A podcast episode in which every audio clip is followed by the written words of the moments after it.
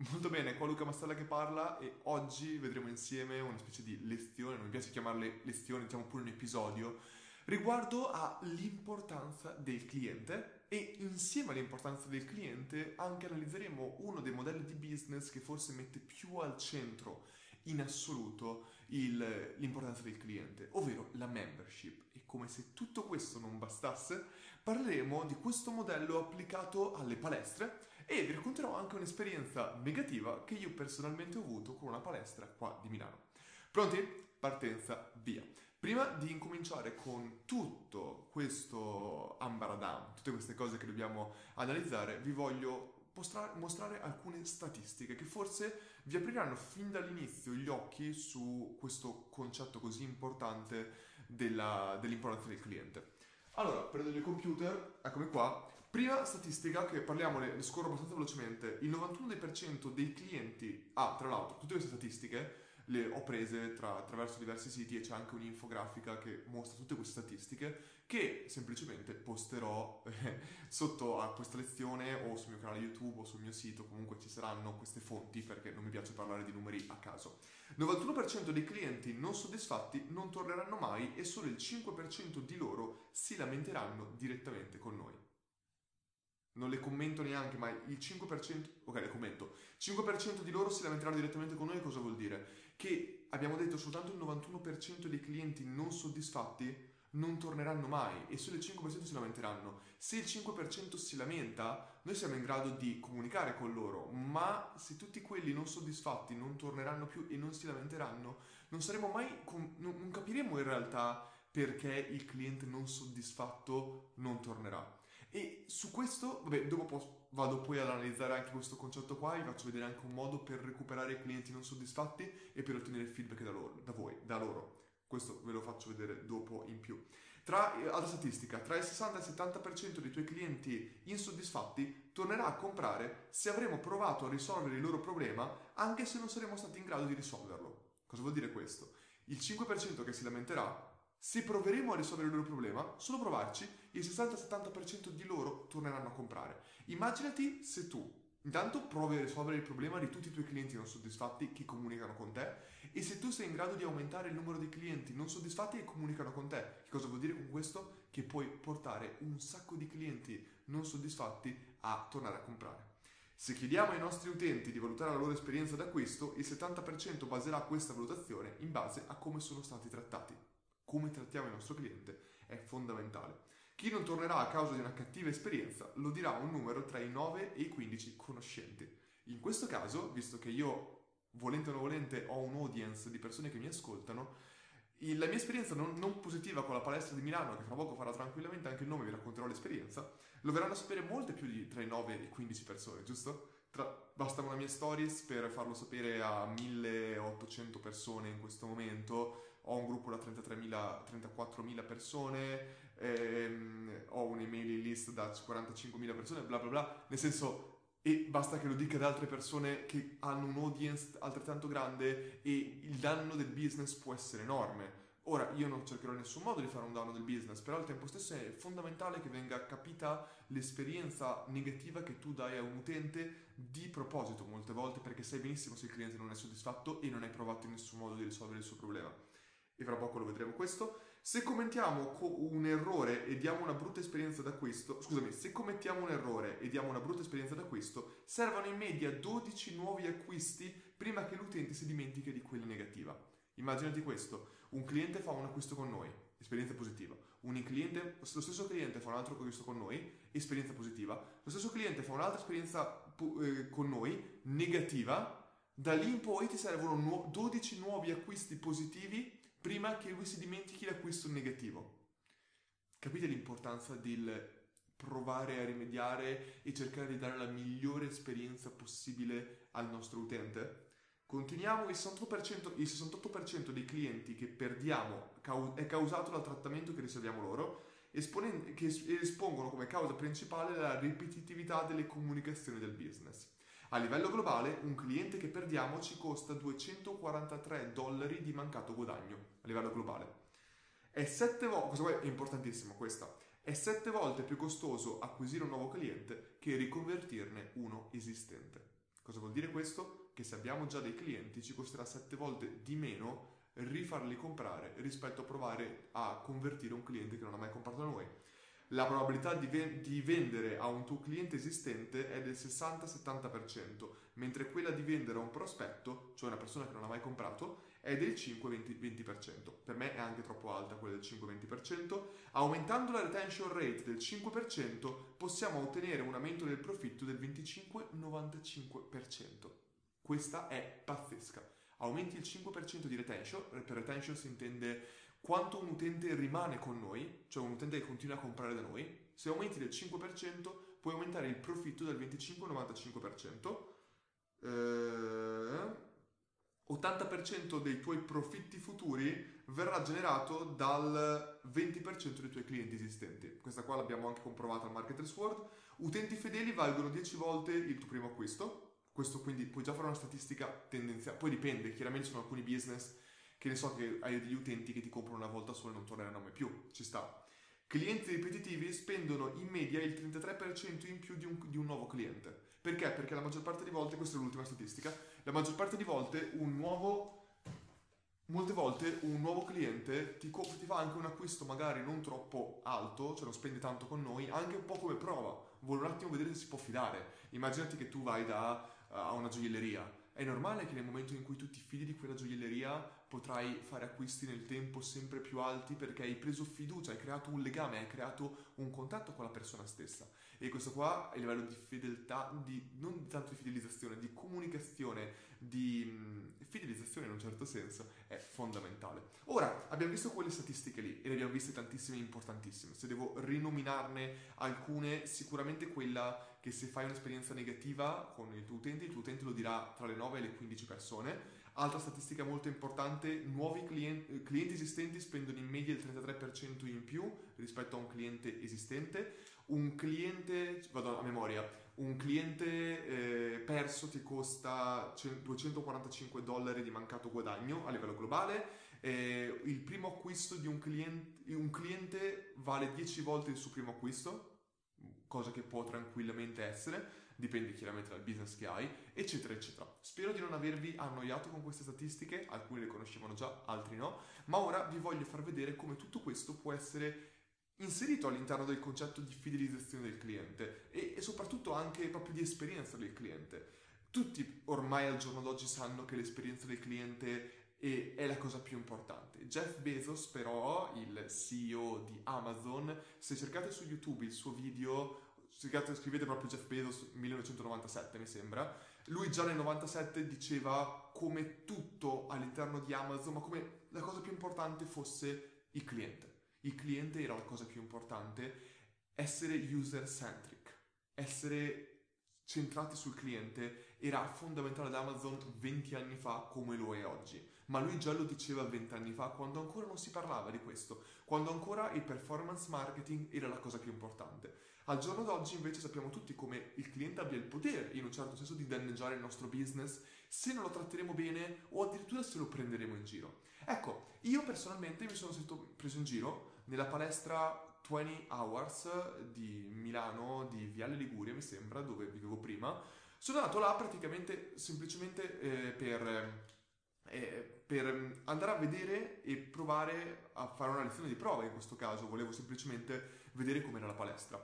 Ecco, sono arrivato, appena sono entrato, loro subito mi hanno mandato un rappresentante che era un venditore in un certo senso, una venditrice.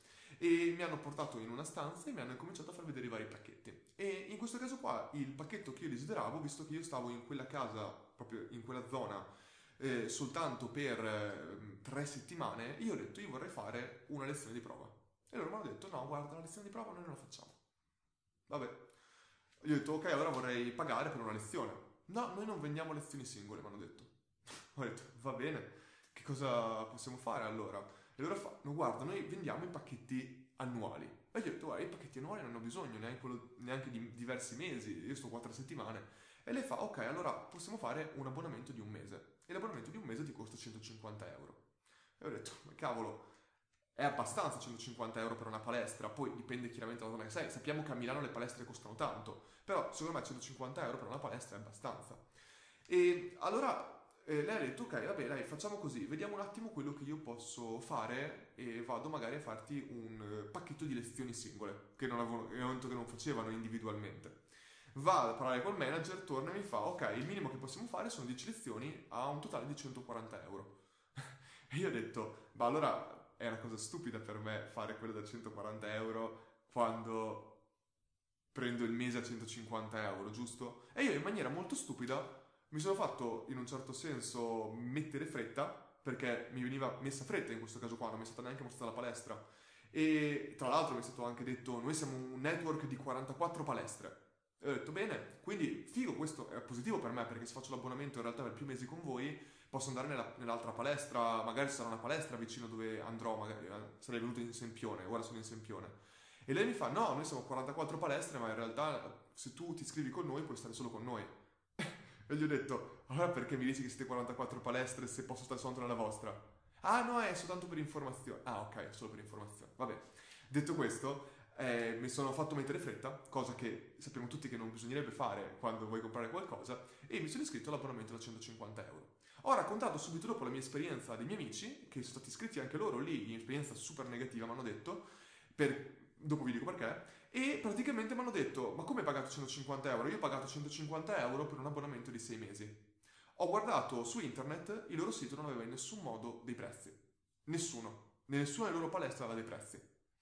Va bene, ho guardato un po' la loro pagina e c'erano delle promozioni ovunque praticamente dove l'annuale veniva venduto a 245 euro, una cosa così, o comunque c'era proprio una ultima promozione che ti diceva che ti potevi iscrivere per 6 mesi a 150 euro. Io sono tornato da loro il giorno dopo dicendo, tralasciando la qualità della palestra, che per 150 euro la palestra era minuscola, sporca, il, il, giù negli armadietti mi hanno detto tu sei obbligato a portarti un lucchetto perché non c'è neanche la chiusura, devi avere il tuo lucchetto, devi avere chiaramente il tuo asciugamano, eccetera, eccetera. Ma per 150 euro ci sono molte palestre. Io mi ricordo che pagavo quella cifra in Australia, avevamo di tutto, tra piscine, mi portavano loro gli asciugamani, mi facevano loro la biancheria, cioè, però lì è chiaramente una scelta mia, sono io che ho pagato in quel caso. Però, a parte l'esperienza di per sé, sono tornato là e gli ho detto guarda, io non sono soddisfatto anche perché gli ho fatto vedere questa promozione qua che voi avete in corso tuttora, 150 euro per 6 mesi, come può essere che io invece pago questa cifra e come può essere che voi non avete neanche i vostri prezzi sul sito? Come posso sapere io se veramente il prezzo di un mese è questo qua? E lei mi ha detto guarda, nessuno mette i prezzi a Milano sul sito, tra l'altro cosa molto mm, intelligente secondo me, cioè non è per niente intelligente. E in realtà questa promozione qua è, eh sì, c'è una promozione, però devi prendere la promozione. Cioè, insomma, detto questo, l'esperienza era estremamente negativa. Io ho detto, guarda, non sono assolutamente soddisfatto di questa cosa qua, non voglio più venire nella vostra palestra, cosa possiamo fare? Lei, no, non c'è nessuna possibilità di fare un, un refund, di fare un rimborso, se vuoi puoi soltanto iscriverti per più mesi. Io ho detto, guarda, io non torno più. E sono andato via. E qua, prima cosa che ho fatto, ho fatto una storia su Instagram, dove ho taggato tutte le palestre di 24 hours, eh, 20 hours, non 24 hours, e nessuno di loro neanche visualizzato il messaggio, neanche visualizzato la mention nella mia stories dove parlavo della mia esperienza negativa. E ho semplicemente detto in quella stories che avrei fatto un video, ed ecco qua il video, ma non lo faccio semplicemente in modo per sfogarmi anche se chiaramente ho raccontato la mia esperienza negativa, ma io cerco di prendere una cosa negativa e tirare fuori una cosa positiva, ovvero questa esperienza è stata estremamente negativa e come si può vedere, ora molte di più di 9-15 persone sapranno di questa esperienza negativa, tantissime persone. Per qualcosa, per cosa? Per semplicemente 150 euro che tu sei riuscito a ottenere come palestra da una persona che non tornerà più, in nessun modo, perché io non tornerò mai più in quella palestra lì avrà parlato in maniera estremamente negativa e tu come palestra hai perso un guadagno potenziale enorme, perché chiaramente tu potevi ottenere molto di più da me se mi avessi chiaramente o mi avessi anche soltanto proposto un pacchetto dove poteva comprendere più palestre nella stessa città. No, perché questi qua sono franchise dove loro ti mettono a disposizione i loro network, ma in realtà sono tutte palestre separate, sono palestre che non comunicano l'una con l'altra. E questo qua è chiaramente negativo per loro e per il business stesso. Quindi, Parlando di membership, se noi dovessimo parlare del concetto di membership, perché membership e soprattutto relativamente al cliente è così fondamentale? È così fondamentale perché qua si apre tutto un concetto di lifetime value. chiamato anche LTV. Lifetime value. Per lifetime value si intende il valore che un cliente ha per il nostro business in tutta la sua es- durata, in un certo senso. Tutto quello che spenderà un cliente con noi dalla prima volta alla fine. Quello lì è il lifetime value. In caso di una palestra, ma ci sono tantissimi business, ormai questo concetto qua di membership è un concetto che già da 15 anni o anche di più è stato completamente preso dai business, soprattutto online, con tutto il concetto di SaaS, le palestre, ma tantissime altre, per esempio Adobe, eh, o Adobe, dipende come lo chiamiamo, quindi tutto Photoshop, eccetera, eccetera, inizialmente era una, vendevano soltanto dei pacchetti. Tu compravi il pacchetto 2016, il pacchetto 2017, però poi potevi tenertelo a vita. Però cosa succedeva? Che tu avevi quel software che poi piano piano uscivano dei nuovi aggiornamenti che tu dovevi pagare o semplicemente non si aggiornava da solo. Adobe, in maniera molto coraggiosa, il loro CEO ha effettuato un grandissimo cambiamento dove ha detto i nostri clienti sono la cosa più importante e per, perché, per fare in modo che i nostri clienti abbiano la migliore esperienza in assoluto, noi dobbiamo essere in grado di poter dare a loro il miglior prodotto in assoluto. Per dare loro il, loro, il miglior prodotto in assoluto non possiamo vendere ogni volta le nuove versioni, dobbiamo creare una membership dove i nostri utenti pagano mensile o annuale per dei soft per essere dentro al nostro ecosistema e ricevere aggiornamenti costanti gratuiti, essendo una membership, per poter avere l'esperienza migliore in assoluto.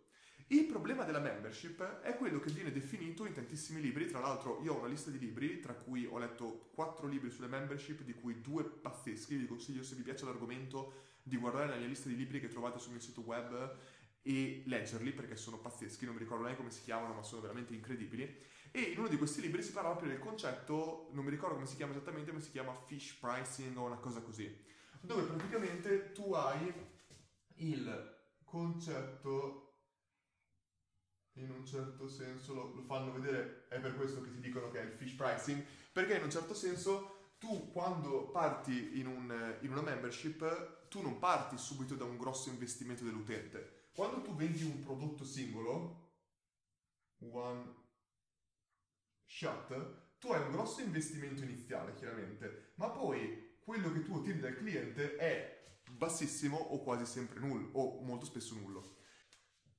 Quando invece abbiamo un sistema recurrent, l'investimento iniziale del singolo utente è molto basso, vedi? È molto più basso rispetto a quello che tu avresti con one shot, quindi un acquisto singolo. Però quello che succede è che nel tempo, questo qua è time, questo qua è price, col tempo il valore del tuo utente sale e in realtà non scende, in realtà va su all'infinito, giusto? E il problema principale per questi business è proprio questo, perché tu hai un grosso investimento iniziale dove molte volte, per Adobe soprattutto, il costo di acquisizione di un singolo cliente può essere l'equivalente di quello che ti paga il cliente per 5 mesi, a volte anche per 3 anni. Cioè, alcuni business hanno bisogno di tenere quel cliente nel servizio per 3 anni prima di andare a break even con il loro costo di acquisizione e da quel momento in poi sale. Ora, quali sono i business tipo membership che possono sostenere questo? I business che, che hanno veramente un lifetime value dell'utente lunghissimo. Pensiamo alle assicurazioni. L'assicurazione non è una cosa che tu cambi di mese in mese, è una cosa che tu tieni probabilmente per 15-20 anni. È molto difficile che un utente lo tenga sempre, che lo cambi sempre. Mentre invece hai altri servizi, anche le palestre molte volte le tieni per sei mesi, un anno o anche di più, le compagnie telefoniche per molto tempo. Invece poi hai altri business che possono finire molto in fretta, come per esempio un eh, Spotify potenzialmente lo potresti interrompere. Tutto quello che è digitale potrebbe essere interrotto molto prima. Hai tantissimi business che, possono, che hanno questo sistema qua, anche Active Campaign, eccetera, che si basano su questo concetto. E come avevamo detto in precedenza, con solo un incremento del 5%, come abbiamo detto prima, eh, una statistica interessante riguardo a questo è che il 5% di incremento di retention può portare tra il 25 e il 125% di profitto in più. Perché proprio per questo discorso qua che stiamo facendo vedere, il 5% in più può rappresentare che quell'utente sta per tantissimo tempo con il nostro business. Ma di membership, ragazzi, ormai ne stanno nascendo di qualsiasi tipo. Stanno nascendo membership, la Porsche eh, ha, una, ha, una, membership, ma non solo quella. Tantissime case automobilistiche stanno facendo membership che sono in una nuova versione del leasing, dove tu semplicemente paghi una fee mensile e puoi cambiare fino a addirittura 20 macchine l'anno, mi sembra, o delle cose così. Hai membership di cosmetici, hai membership di qualsiasi tipo possibile. Per esempio, mi ricordo che a New York c'è questo negozio che ha fatto una membership per rifarsi le unghie e loro ti dicono tu puoi pagare il prezzo completo normale per farti le unghie e venire quando vuoi o puoi entrare nella nostra membership e venirti a, fare, a rifarti le unghie tra il, mi sembra, martedì e giovedì alle 9 di mattina. Cioè, quindi loro ti dicono, noi nelle fasce, di orarie, fasce orarie dove abbiamo pochi clienti, creiamo una membership dove, dove, le persone che vogliono venire vengono in quelle fasce orarie e così siamo in grado di distribuire meglio i nostri clienti e ottenere una fidelizzazione con loro molto più lunga. Il Nike sta lanciando una, una, membership per i bambini, si chiama Kids qualcosa, dove praticamente tu puoi avere X paia di scarpe in base a quanto paghi mensilmente. Perché? Perché molte, eh, molti bambini devono, crescono molto in fretta, devono cambiare molte scarpe e Nike crea un sistema per loro, per i genitori, per tutelarli e al tempo stesso, pensateci, se tu, se tu dici io pago, che ne so, 20 al mese e ho per un anno, posso cambiare fino a 15 paia di scarpe. Non cambiare vuol dire che me ne danno di nuove e ne posso prendere fino a 15 paia. Lo dico a caso, eh, possono essere 10, 15, quello che vuoi. Se tu in un anno per un bambino compri 15 paia di scarpe, non le avresti mai comprate tutte da Nike. Le avresti comprate una da, una da Nike, l'altra da Adidas, l'altra da Champion, bla bla bla. Invece così Nike si dice, ok, noi ti diamo più valore di quello che tu otterresti pagando ogni singola scarpa, perché tu prendi più scarpe di quanto realmente paghi. Per eh, l'equivalente, se uno paga 20 al mese, la metto a caso, paga 240 dollari e si prende 20 scarpe, vuol dire che paghi 24 dollari a scarpa. L- l'ho detta a caso, completa- eh, scusatemi, in realtà 12 dollari, ma l'ho messa completamente a caso, eh. Non, eh, in realtà non, eh, non, lo so veramente l'equivalente di questa promozione. Però di solito quello che succede è che tu paghi di meno di, per ottenere di più. Ed è qua che il concetto fondamentale del lifetime value che si viene a scontrare con che cosa? Con quello che io personalmente ho cognato, ho chiamato il LT Lifetime Given Value. LTGV Lifetime Given. G sta per Given Value. Quindi praticamente che cosa dico? Questo è quello che il business ottiene da, dall'utente dentro la membership. Questo è quello che l'utente riceve per quello che paga il business. E il lifetime given value deve essere sempre estremamente maggiore, ma proprio veramente maggiore, del lifetime value. Che cosa vuol dire questo? Che noi dobbiamo dare di più in valore di quello che l'utente dà a noi a livello monetario. Dobbiamo dargli di più.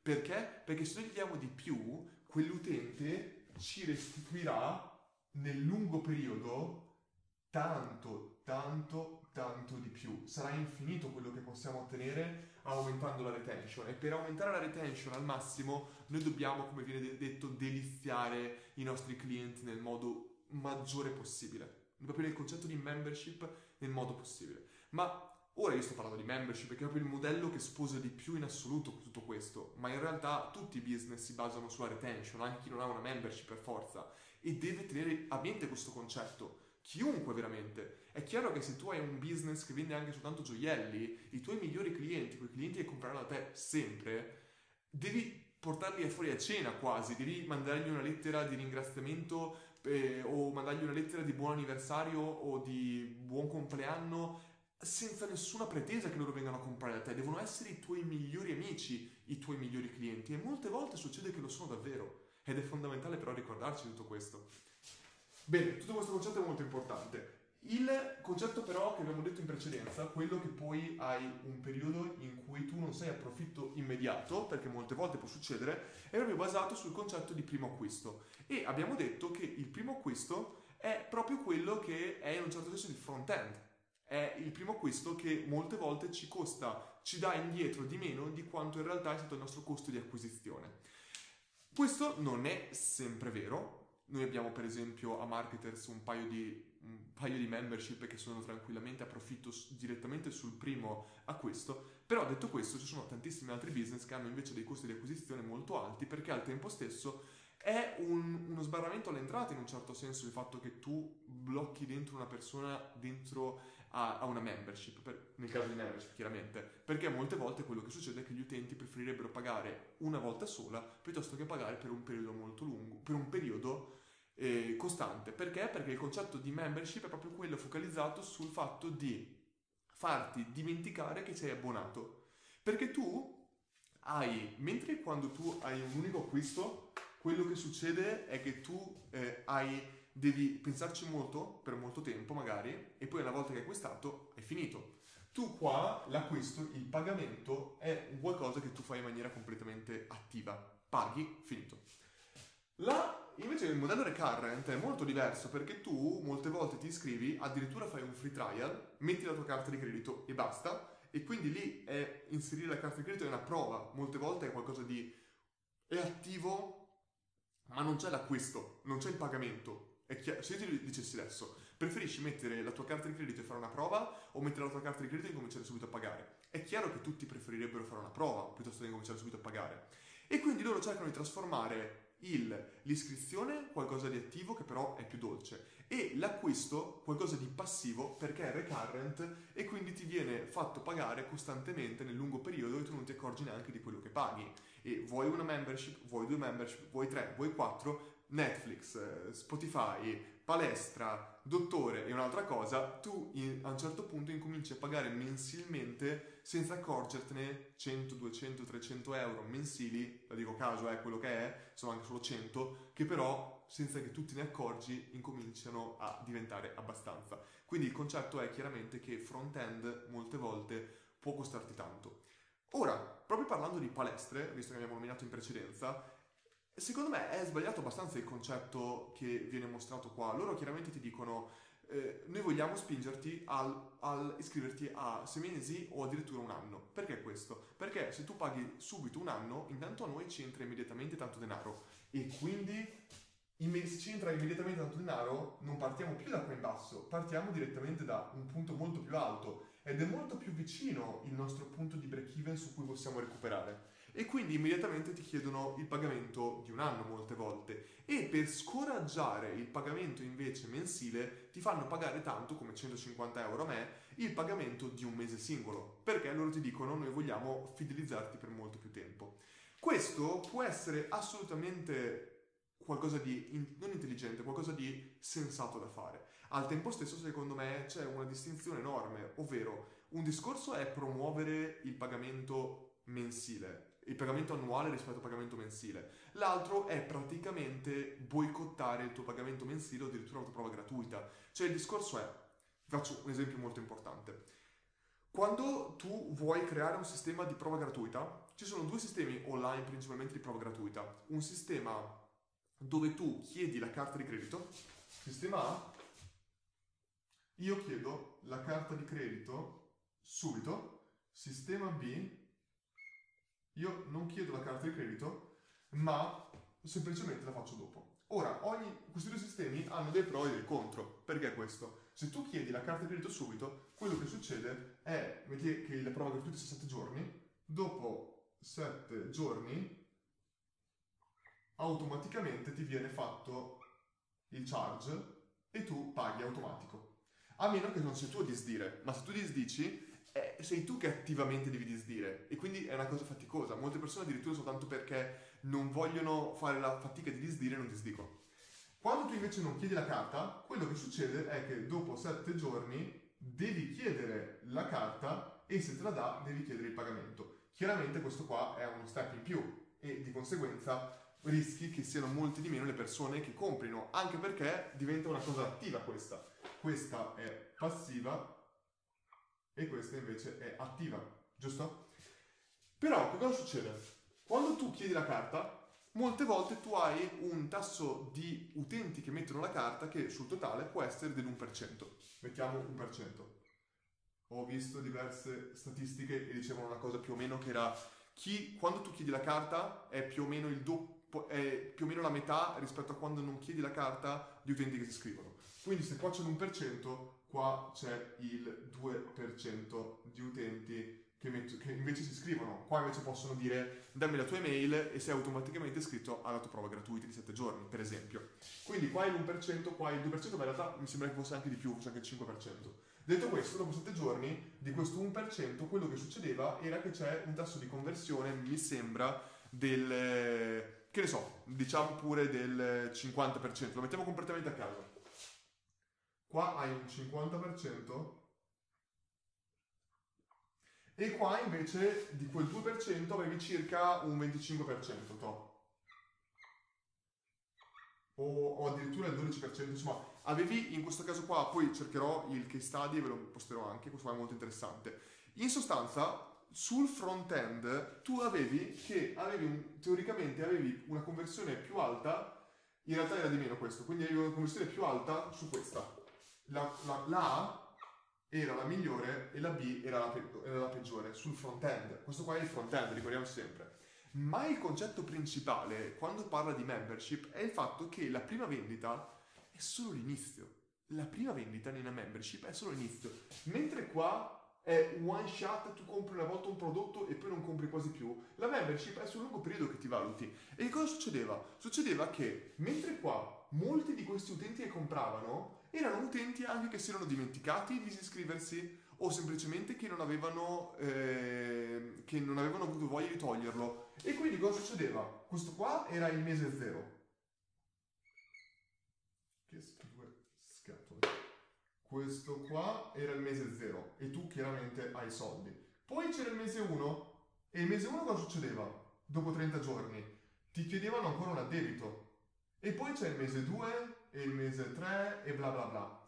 Ma quello che succedeva è che mentre questi utenti attivamente avevano messo la loro carta credito e avevano detto io voglio essere iscritto, mi piace quel prodotto, quel servizio, qua molti di loro non lo erano e quando vedono il secondo charge si vanno a disiscrivere e così tu gli, molti di loro si li hai persi anche dopo. Mentre invece qua erano utenti che chiaramente si erano iscritti volontariamente e continuavano a pagare. Quindi sul front-end vinceva la ma sul lifetime value, che è quello che veramente è importante, vinceva assolutamente il B. Quindi capite benissimo il concetto fondamentale. Membership ha una psicologia completamente diversa di valutazione, ma in realtà in tutto il nostro business deve basarsi su questo, perché anche se non è membership, noi dobbiamo basarci sul lifetime value, su quanto un utente continuerà a comprare da noi. Ora, il problema principale non è tanto questo, è la mentalità dove troppi imprenditori, troppe persone pensano allo short term invece che al long term. Quando tu hai un business, tu devi basarti veramente sul lungo periodo e per basarti sul lungo periodo devi pensare che i tuoi utenti sono i migliori in assoluto. Quando tu non metti i tuoi prezzi sul sito, quando tu fai dei prezzi completamente sbilanciati per spingere una persona a, blo- a bloccarla con te, quando tu metti il tuo business il, valore, il lifetime value davanti al lifetime given value, tu stai pensando short term, non stai pensando long term. Ed è così che tu non potrai crescere. È così che tu non potrai veramente spingere il tuo business al massimo perché i tuoi clienti non saranno soddisfatti e prima o poi avrai qualcuno che arriverà e metterà un, un, creerà un servizio migliore del tuo e gli utenti tuoi che prima stavano con te perché eri l'unico servizio andranno da lui perché dicono ora c'è un servizio migliore. Io non sono assolutamente né a favore né a sfavore del concetto Uber contro taxi, però perché non voglio dire che chi ha ragione o bla bla bla, però bisogna ammettere che fuori dall'Italia il servizio degli Uber è più economico e la maggior parte delle volte migliore. Puoi dare feedback su driver e il driver viene licenziato se dà un, un brutto servizio per più volte consecutive. E molte volte sono più puliti, molte volte c'è una migliore esperienza. Ora, ripeto, non ho una posizione a favore o sfavore, perché chiaramente capisco che hai comprato una licenza, eccetera, eccetera. Al tempo stesso, chi dà un miglior servizio a un certo punto vince.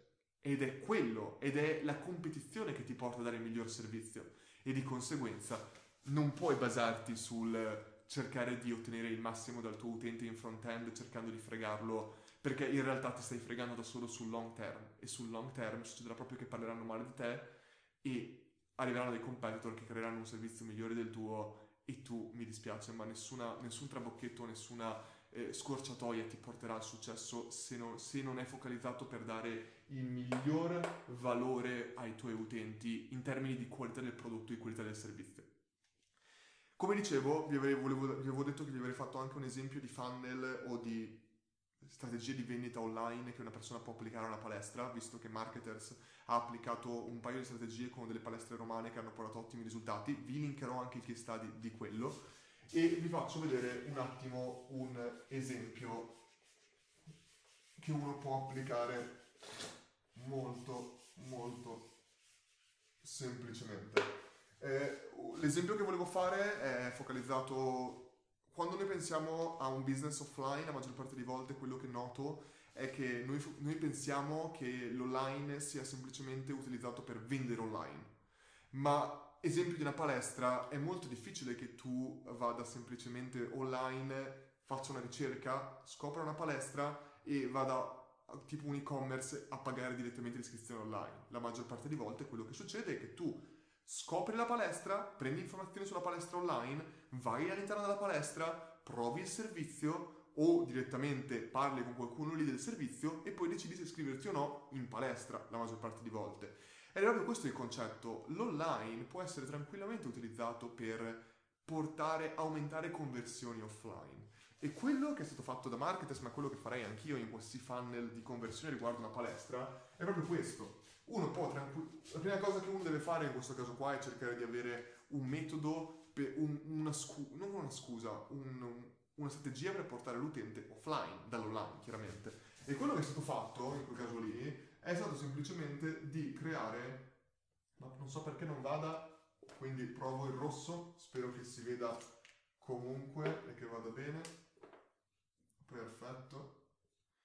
È stato quello, lo step 1 è stato quello di step, poi adesso lo nomino, è stato quello di creare semplicemente una landing page dove è, praticamente proposto un 7 days trial, 7 giorni di prova gratuita della palestra. Ora, può, essere una sessione gratuita, 7 giorni di prova gratuita. Eh, quanto volete veramente? Anche lì, sul concetto di durata del trial, io ho fatto dei test interessantissimi ed è veramente interessante. Su un prodotto online, per esempio, ehm, ho testato eh, tre giorni di prova gratuita, tre giorni di prova del, del prodotto, 3, 5, 7 e, e, anche 30 a un certo punto ho provato. Insomma, hai tantissimi gio- tantissime modalità di, di, prova che tu puoi fare. Esempio, eh, Spotify ti dà 3 mesi, 90 giorni di prova gratuita. Qui chiaramente loro hanno dovuto fare sondaggi, fare test, fare altre cose perché tu devi individuare, tu devi trovare quel, quella cosa, tu devi creare, e su questo vi consiglio, ci sono anche diversi libri che vi consiglio di guardare sempre nella mia lista di psicologia, Cialdini, ehm, come si chiama quell'altro? Insomma, eh, ah, Power of Habits, bellissimo. E praticamente nel concetto di Power of Habits, lo nomino un secondo, tu hai tre elementi. Hai in questo caso qua un trigger chiamato anche Q. Teoricamente lui lo chiama Q, è un trigger comunque. Spero che si legga anche perché io scrivo abbastanza male. Hai un trigger, hai l'azione o la routine in generale, action, e per finire hai il reward. Quindi hai Q o trigger, action, reward. Facciamo un esempio molto semplice. Tu eh, sei davanti a un film e automaticamente il film, movie, è il tuo trigger perché quando tu sei davanti a un film mangi patatine. Quindi l'azione è mangiare patatine e il reward è che sei soddisfatto. Soddisfatto. Ora, nel caso, quindi questo qua è un ciclo e ogni volta che tu ti metti davanti al cin- al, a un film alla sera, molte volte la tua routine ti prevede che prendi le patatine, mangi, eccetera, eccetera. Ognuno ha la sua.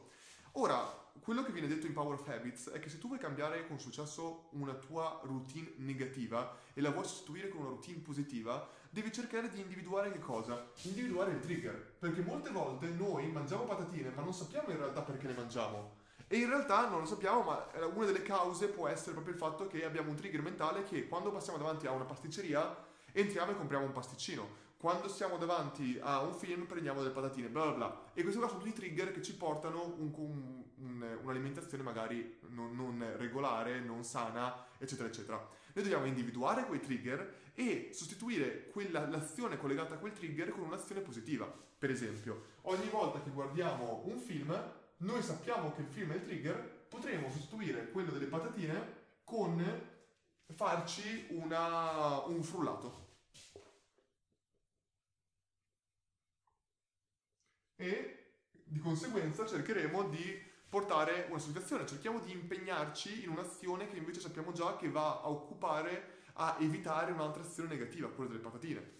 Oppure potrebbe essere, che ne so, che ogni volta che ci sediamo sul divano automaticamente ci mettiamo a tirare fuori il cellulare. Io per esempio una cosa che faccio era tirare fuori il cellulare e guardare uno social media. Come ho fatto a evitare questa cosa qua? Ho spostato tutti i social media in una area più, m- più remota del mio cellulare, delle mie finestre e invece ho messo nella barra sotto che cosa? Tutte quelle cose che teoricamente sono positive per me. Il eh, Spotify per i podcast che ascolto sempre, eh, Kindle per leggere dei libri e che cos'altro uso? Non lo so, comunque queste due. Così ogni volta che tiro fuori il cellulare in maniera indiretta, che è un trigger, io tiro fuori il cellulare, ma in realtà la mia azione, invece di andare a guardare i social media, è vedere subito nel luogo che guardo più spesso, Kindle e Spotify, in questo caso qua, e mettermi a leggere, mettermi a fare la cosa. E questo qua mi porta un'azione positiva che mi dà un reward positivo, in questo caso. Perché vi ho detto questo? Perché il concetto di free trial è proprio focalizzato sul fatto di routine. Tu vuoi che l'utente passi, eh, ottenga così tanto beneficio dall'utilizzo del tuo prodotto o servizio che a un certo punto, quando sarà il momento di pagare, la, il pain, la, la, il fastidio di pagare è minore rispetto al fastidio di non utilizzare più il tuo prodotto o servizio. E questo, la lunghezza, tu devi capire quanto tempo, ci, quanto tempo ci mette questa routine a crearsi nel tuo utente. Se è una cosa che viene utilizzata tutti i giorni, probabilmente più un utente utilizza quella cosa, più si instaurerà una routine in lui. Quindi teoricamente più utilizzato, più corto potrebbe essere il trial. Più inve- meno invece utilizzato, più probabilmente dovrebbe essere lungo il trial, in cui c'è, poi ci sono tantissime dinamiche lì. Però Spotify fa eh, 90 giorni, tantissimi altri fanno 30 giorni. Noi qui abbiamo sperimentato 7 giorni di trial. 7 giorni di trial in una palestra. Poi è chiaro che l'utente può, potrebbe essere una sola, una sola volta, due volte, eccetera, eccetera. Però chiaramente facendo così hai delle cose molto interessanti. Quindi hai il primo step dove hai 7 days free trial e prima chiaramente tu devi cercare di portare a questa promozione, visto che ci sarà una call to action dove l'utente deve lasciare almeno l'email, numero di telefono e altre cose, dipende da te, ehm, devi chiaramente avere del traffico. Quindi qui c'era il traffico e il traffico lo puoi avere con Facebook Ads, TAC, Instagram Ads, TAC, eh, che ne so, Google Ads, anche se sono poco di push e quindi non le userei, bla bla. Hai traffico, porti, chiaramente questo qua è paid, cioè tu paghi per il traffico molto semplicemente, lo porti nel tuo step 1 dell'iscrizione al free trial e poi quello che succede è che quello che uno si immagina è tutto finito lì, perfetto, ha messo la sua email, ha messo il suo numero, ora semplicemente verranno. No, e invece no, perché qua chiaramente tu devi, creare, devi continuare ad assecondare il percorso dell'utente fino a che l'utente non completa l'intero processo. Quindi quello che succede era che tu qua puoi avere 7 giorni di free trial, magari tu qui potresti avere un, direttamente un form dove l'utente può prenotare la sua prova, il suo primo giorno di prova, per esempio. Step 2. E qua l'utente prenota e poi, quindi lui prenota un giorno magari. Poi, una volta prenotato un giorno, quello che succederà potrebbe essere che tu dopo eh, chiami l'utente. Oppure potrebbe essere che tu sostituisci questo qua e semplicemente tu qua direttamente, se puoi, chiami direttamente l'utente e prenoti la chiamata. Una statistica molto importante che ho visto qua è che eh, tu do, hai 5 minuti da quando l'utente mette numero di telefono per chiamarlo. Se tu lo chiami entro 5 minuti hai l'80% in più di possibilità che l'utente risponda al telefono. Altra statistica che vi linkerò, secondo me è super interessante questa qua, focalizzata sul... Troppi business dicono, eh ma io gli chiamo ma non rispondono o non sono più interessati al servizio, perché l'utente ormai si aspetta che tu lo chiami quasi immediatamente, o prima lo chiami, più è facile che l'utente si ricordi esattamente perché ti ha dato il suo numero. Quindi c'è la chiamata in questo caso qua, ma in ogni caso tutto l'obiettivo di queste cose qua, uno può anche mettere poi una email o anche un paio di email una volta che l'utente ha prenotato la sua prova, dove gli ricordi, ehi, ricordati che quel giorno lì tu hai prenotato prova ed posi- ci sarà qualcuno da aspettarti per, ehm, per partecipare. Mandami un messaggio se non puoi partecipare e rischeduliamo. Tu non vuoi che l'utente non venga e basta e si perde la sua prova gratuita, perché la tua prova gratuita è dove tu converti l'utente.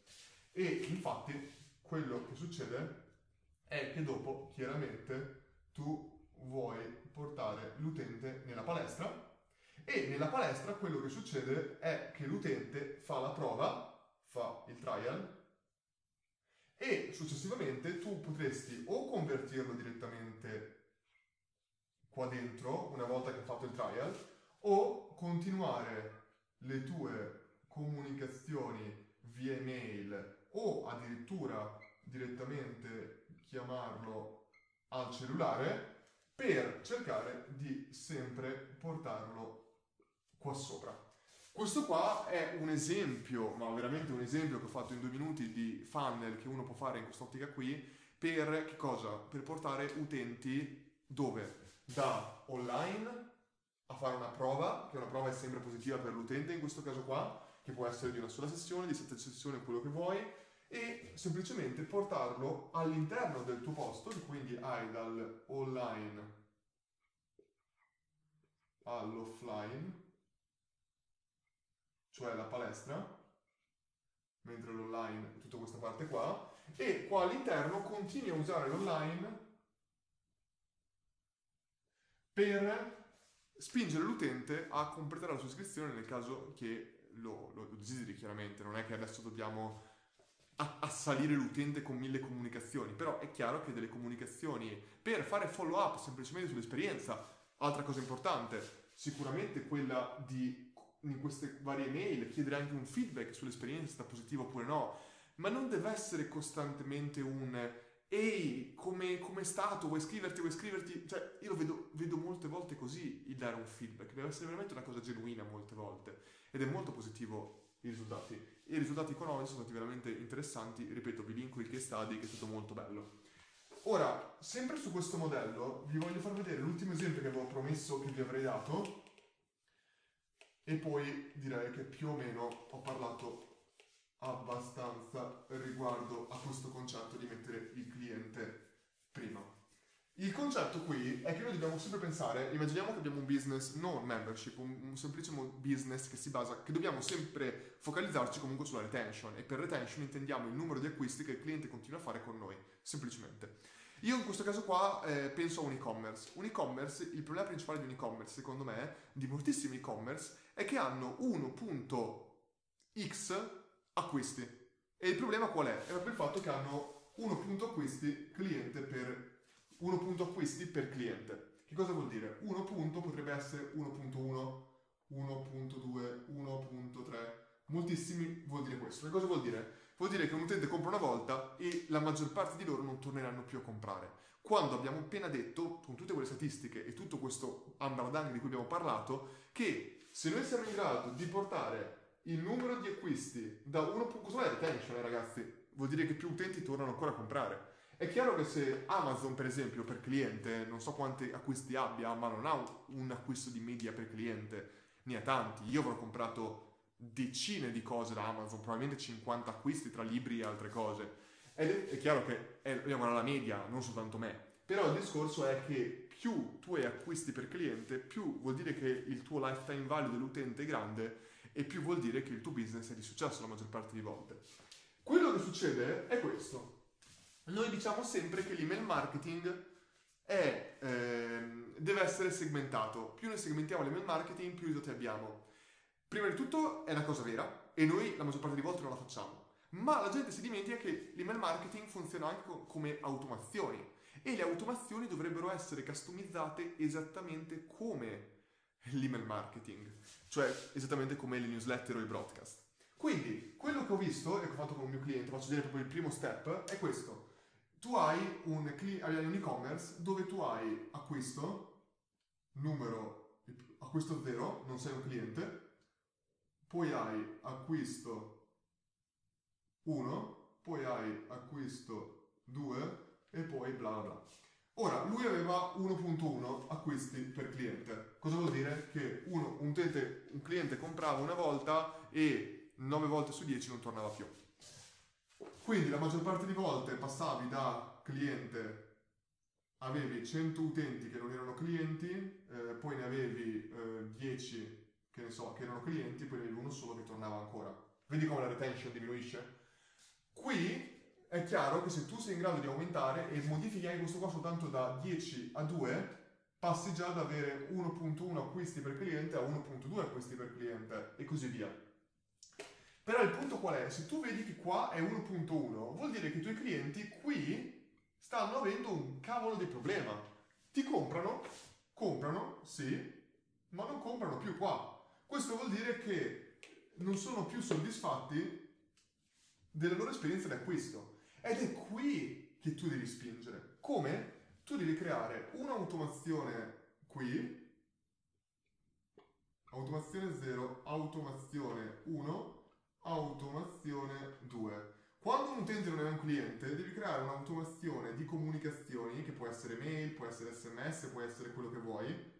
Un'automazione quando il tuo cliente diventa, quando un, un tuo utente diventa un cliente, e un'automazione quando un tuo cliente compra ancora. E in realtà la cosa è infinita. E la prima automazione che ho creato per portare l'utente da 0 a 1 era focalizzata sul concetto di raccontiamo del nostro brand, raccontiamo del nostro servizio, facciamogli capire perché è importante e nel caso che non compri dopo un po' gli proponiamo magari uno sconto un'altra cosa come fanno tutti per portarlo al primo acquisto. Ok, facendo così è andato bene, molti utenti l'hanno comprato ma già compravano. Però il problema principale era qui. Quindi, che cosa succedeva? Qua l'utente ha comprato e io lo voglio spingere al secondo acquisto. Io qua so che molti di loro non sono soddisfatti perché non compreranno ancora. E qua è esattamente la statistica che parlavamo in precedenza. Avevamo detto che il 5%, il 91% di clienti non soddisfatti non compreranno più e solo il 5% di loro ti diranno che non erano soddisfatti dell'esperienza, giusto? Questo significa, cosa veramente, veramente fondamentale, che noi dobbiamo trovare un modo per farci dire di più dai clienti non soddisfatti che non sono soddisfatti. Perché?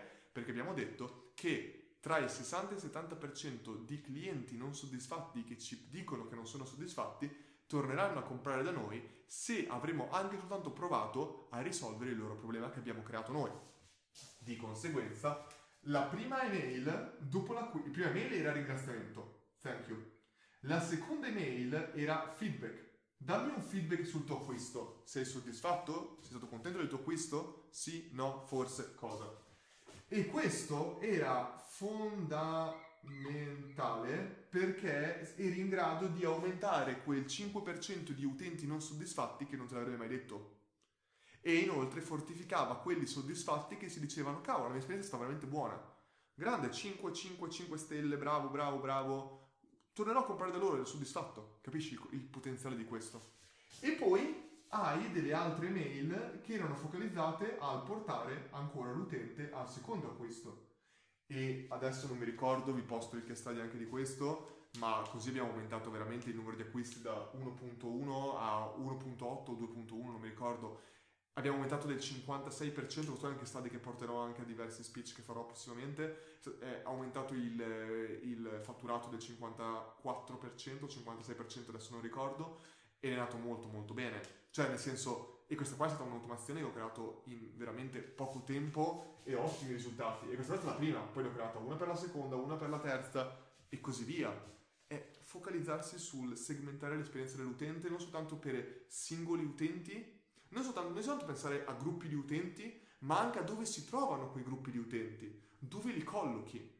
Un utente che, comprato, che non ha mai comprato da te eh, è completamente diverso da un utente che ha comprato due volte. E un utente che ha comprato due volte è diverso da un utente che ha comprato da te 20 volte, giusto? Come facciamo allora a comunicare sempre con questa mail? Grazie per il tuo acquisto. Cavolo, ti ho comprato da te 20 volte. Io voglio che tu mi dica grazie per essere uno dei nostri migliori clienti. Ti amiamo perché sei parte del nostro team quasi. Cioè, io voglio questo, non posso sapere grazie il primo acquisto. Bene, fine. Cioè, capite molto bene il concetto. Ed è importante focalizzarci su questo e dare nostra, il nostro miglior valore ai nostri migliori utenti. Perché? Perché, aspetta, il lifetime given value è più importante del lifetime value. Il lifetime value è una conseguenza del lifetime given value. Non devi focalizzarti sul ottenere di più dai tuoi clienti esistenti, devi focalizzarti sul dare di più ai tuoi clienti esistenti e questo qua vi posso assicurare che di conseguenza andrà a darvi di più a livello monetario, ovvero a dare più lifetime value a voi stessi. E questo vedo molte volte che è un, è un, problema, perché la gente in molti business non capiscono, cercano di aumentare il lifetime value semplicemente cercando di far comprare di più, ma non capiscono che il modo di comprare di più è il, da, il proporre più valore ai tuoi clienti che vogliono comprare o che hanno già comprato da te. Ragazzi, stata stancante questa lezione, ne ho fatta tante oggi, spero che questa lezione vi sia particolarmente piaciuta perché a me questi concetti e anche tutti quegli altri che ho mostrato prima sono estremamente importanti. Quindi per riassumere, abbiamo parlato di alcune statistiche fondamentali che secondo me ti possono veramente aprire gli occhi su quanto un cliente e l'esperienza del cliente è importante al giorno d'oggi. Prima cosa. Seconda cosa, abbiamo visto un'esperienza di acquisto negativa che io ho avuto e le conseguenze di un'esperienza negativa per un business in termini di brutta pubblicità fatta per lo stesso business, il, il, la perdita monetaria che può avere quel business e tantissime altre cose.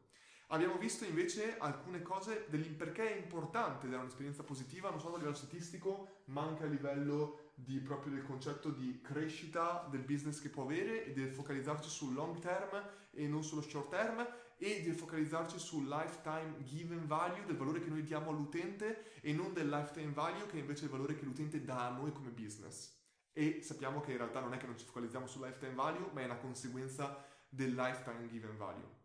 E poi abbiamo visto degli esempi sia in termini di eh, specie di case study del concetto di free trial, del concetto di funnel per palestra e del concetto di invece oh, ehm, segmentazione delle automazioni che noi possiamo portare e in tutto questo abbiamo finito la nostra lezione. Spero che sia stato molto importante, spero che vi sia piaciuta tantissimo questa lezione. Se vi è piaciuta, vi invito, come dicono un po' tutti, a mettere like a questo video e a iscrivervi al canale nel caso che vogliate, ma soprattutto commentate per favore, datemi un feedback perché tutti i miei video sono focalizzati sui feedback che ottengo. Veramente ditemi se vi è piaciuto questo video, se avete altri argomenti di cui io possa parlare e che vi possono essere interessanti per voi e datemi un feedback su questo, ditemi se per caso avete avuto anche voi delle esperienze di funnel simili o del concetto di membership o quello che vi sta più a cuore o anche soltanto un bravo Luca o Luca mi ha fatto schifo, devi fare questo per migliorare, è sempre apprezzato, da, i feedback sono sempre apprezzati da, da parte mia. Niente, grazie veramente per aver visto questo video e noi ci vediamo nel prossimo episodio.